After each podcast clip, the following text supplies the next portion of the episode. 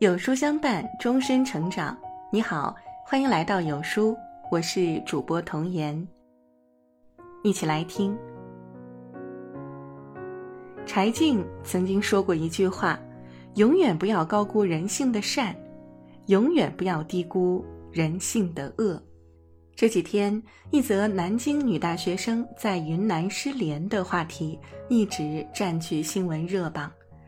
善良的网友们经历太多教训，时刻牵挂着这个只有二十一岁的女孩子。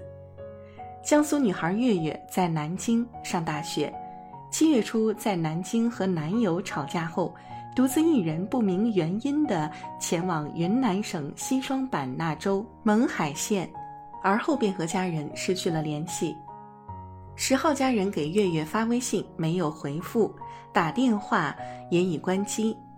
察觉不对，月月的爸爸找到月月男友，一起到派出所报了警。而在失联近二十天后，当地警方联合云南警方共同调查下，发现月月男友有重大作案嫌疑。三号晚上，两地警方联合行动，一举抓获了犯罪嫌疑人月月的男友洪某，以及伙同作案的洪某的朋友张某和曹某。并且当天在勐海县城郊树林里找到了被掩埋的月月的尸体。初步查明，犯罪嫌疑人洪某和张某、曹某在南京合谋，张某、曹某前往云南勐海县，于七月九号晚上将月月诱骗至县城郊外的山林中杀害，并埋尸。警方通报一出，立刻引起了善良网友们的愤怒。作案动机尚且不得而知，但我们永远无法想象月月遭受的巨大痛苦。还记得同样发生在上个月失踪数天后发现被害的杭州来女士吗？所有人都不敢相信，最终查明杀害来女士的正是她同床共枕数十年的合法丈夫。而这次月月的案件同样令人发指。没有人敢相信，杀害月月的恰恰是她有恋爱关系的男朋友。就在报警当天，月月爸爸还询问两人为什么吵架，洪某只是简单回答：“就是普通的吵架而已。”月月和来女士的遭遇让我们感到痛心，也让所有人都深痛体会到：永远不要低估人性，永远不要用善良做赌注，轻易相信一个不值得相信的人。钱钟书在《围城》中说：“有些人的恶毒，像饭里的沙粒，或者出鱼片里试镜的刺，会给人一种不期待的伤痛。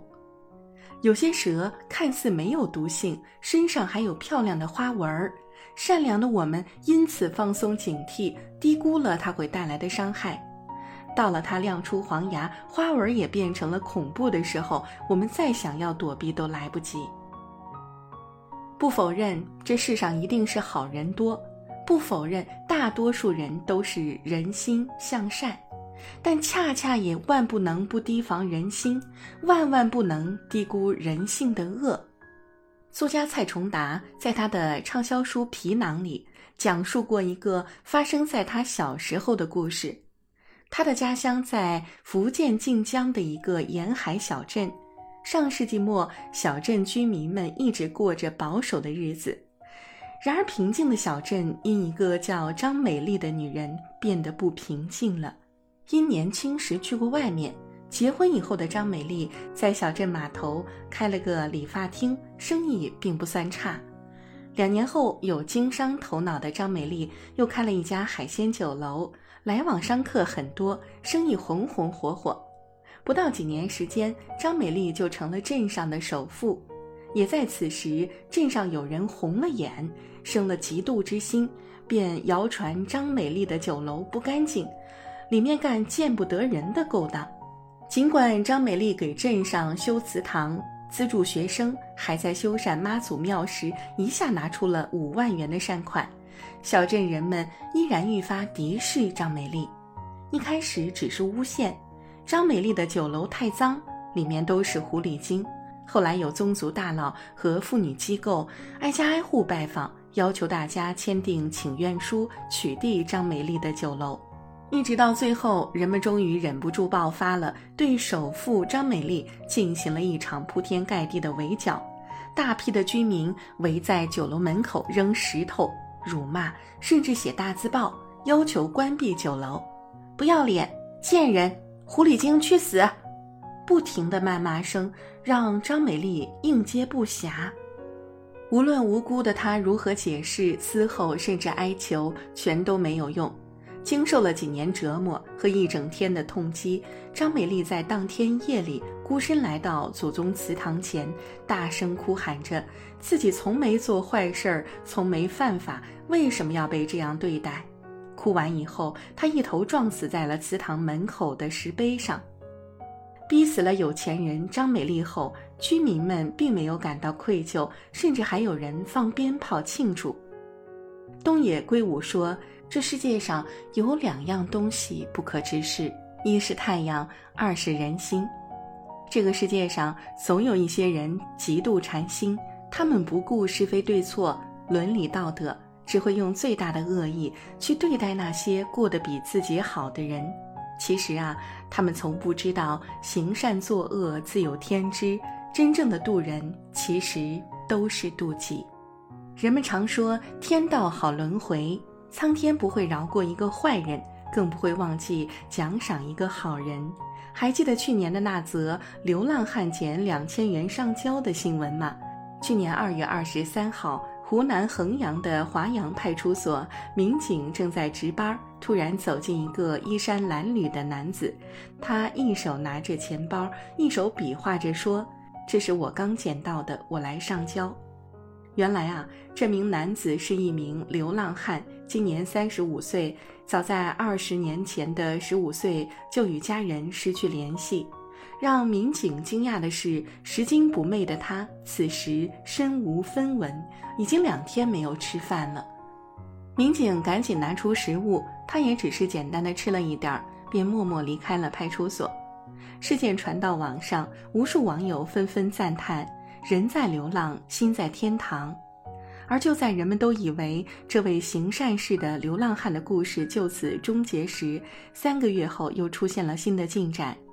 这位二十年未归家的流浪汉，在热心网友和救助站的帮助下，打听清楚了他本姓何，名叫小泉，也寻找到了他远在千里之外的内蒙古的家。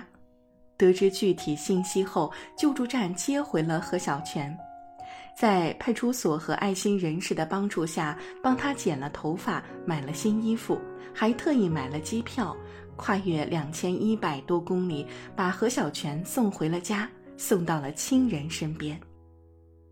或许我们永远不会知道那些爱心人士的姓名，也不知道他们是通过何种方法寻找到了何小泉的家。但我们知道，他们的善举是对何小泉最好的报答。他们的善举让我们始终相信，这世上的善良一定会有善良来回应。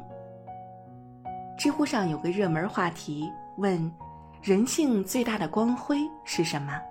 有人说是爱心，见到一切可怜的事物都会心生怜悯；有人说是宽容心。